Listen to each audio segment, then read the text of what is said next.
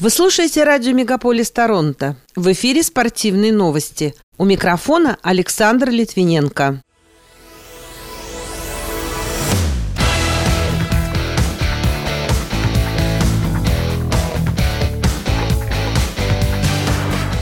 Канада готова рассмотреть возможность участия россиян в Олимпийских играх в Париже. Кросби оценил шансы Овечкина побить рекорд Уэйна Грецки. Михаэль Кингсбери завоевал золото Кубка мира по мужскому двойному могулу. Федор Емельяненко проиграл свой последний бой американцу. Российские шахматы переезжают в Азию. Эти и другие спортивные события Канады и России в этом выпуске на радио Мегаполис Торонто. В студии для вас работаю я, Александр Литвиненко. Здравствуйте. Канада пока сопротивляется призывам других стран усилить давление, чтобы не допустить российских и белорусских спортсменов на летние Олимпийские игры 2024 года в Париже. Об этом пишет сайт Russian Week. Глава Национального олимпийского комитета Канады Дэвид Шумейкер сообщил о готовности рассмотреть возможность допуска нейтральных атлетов, которые соответствуют условиям Международного олимпийского комитета. Ранее министры спорта Польши, Литвы, Эстонии и Латвии призвали запретить России и Беларуси участвовать в международных турнирах и Олимпийских играх.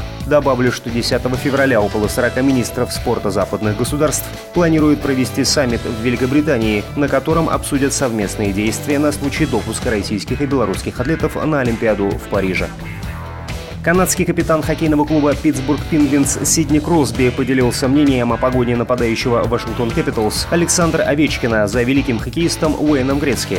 Кроме того, Кросби оценил шансы 37-летнего россиянина на установление нового достижения по количеству голов в истории Национальной хоккейной лиги. По словам канадца, Овечкин на пути к рекорду на хорошем ходу. Надеюсь, он побьет его. Об этом пишет издание TSN. Напомню, что Грецкий за карьеру забросил 894 шайбы, а Овечкин 812 на момент публикации новости. Болельщики освистали российского нападающего Тампа Бэй Лайтнинг Никиту Кучерова во время матча звезд Национальной хоккейной лиги. Это произошло во время того, когда диктор представлял игроков.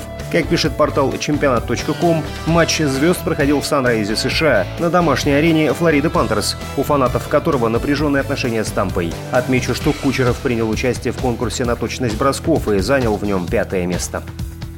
Нападающий питерского СКА Валентин Зыков получил перелом лицевой кости и лишился большинства верхних зубов после столкновения с Александром Радуловым в матче континентальной хоккейной лиги с Акбарцем. По словам главного тренера армейцев Романа Ротенберга, игрока оперативно доставили в больницу, где провели операцию. По словам медиков, после восстановления хоккеисту придется играть со съемным протезом, чтобы не получить повторную травму.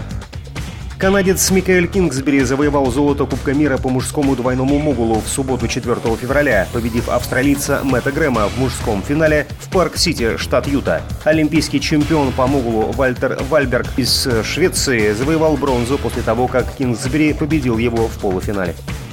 Стала известна причина, по которой олимпийская чемпионка игр 2022 в женском одиночном катании российская фигуристка Анна Щербакова не была приглашена на церемонию премии ISU Skating Awards – Совет ISU был проинформирован о том, что нет юридических оснований исключать российских и белорусских фигуристов, которые соответствуют критериям категории наград, и поэтому решил, что любые фигуристы из этих стран могут быть включены в длинный список кандидатов для голосования общественности и СМИ. Вместе с этим Совет согласился с тем, что любые номинанты из России и Белоруссии не будут приглашены для личного участия в церемонии награждения по соображениям безопасности, но могут быть приглашены присоединиться виртуально передает агентство ТАСС. В Норвегии остались недовольны тренировками российской лыжницы Юлии Ступак на трассах Кубка мира в Италии. Чемпионка мира Кириль Венг заявила, что ее видели в Тоблахе и Львиньо, а президент местной федерации Эрик Рёсте потребовал принять меры. В Международной федерации лыжного спорта произошедшее объяснили наличием у Ступак специального жилета, заменяющего аккредитацию, и пообещали впредь не допускать подобного. В ответ наставник сборной России Юрий Бородавка заявил, что организация не вправе указывать атлетам, где именно им тренироваться. Федор Емельяненко проиграл американцу Райану Бейдеру в главном бою турнира «Беллатор 290», который проходил в Лос-Анджелесе в минувшую субботу. Поединок, который стал последним в карьере 46-летнего россиянина, завершился в первом раунде. Бейдер отправил соперника в нокдаун, а затем добил в партере. Таким образом, 39-летний Бейдер защитил титул чемпиона «Беллатор» в тяжелом весе. Федерация шахмат России подала все необходимые документы для перехода из Европейского шахматного союза в Азиатскую шахматную федерацию. Как пишет газета «Коммерсант», окончательное решение может быть принято в марте этого года. Диетологи посоветовали не употреблять на завтрак сладкую пищу. Это касается печенья, кукурузных хлопьев и шоколада. Сахар, содержащийся в них, может привести к диабету. Утром лучше сделать акцент на сложных углеводах. Идеальным вариантом для раннего приема пищи после занятий физкультурой или пробежки специалисты считают гречневую кашу с овощами. Пока это все спортивные события, представленные вашему вниманию на радио Мегаполис Торонто. В студии для вас работал Александр Литвиненко. Будьте здоровы и дружите со спортом.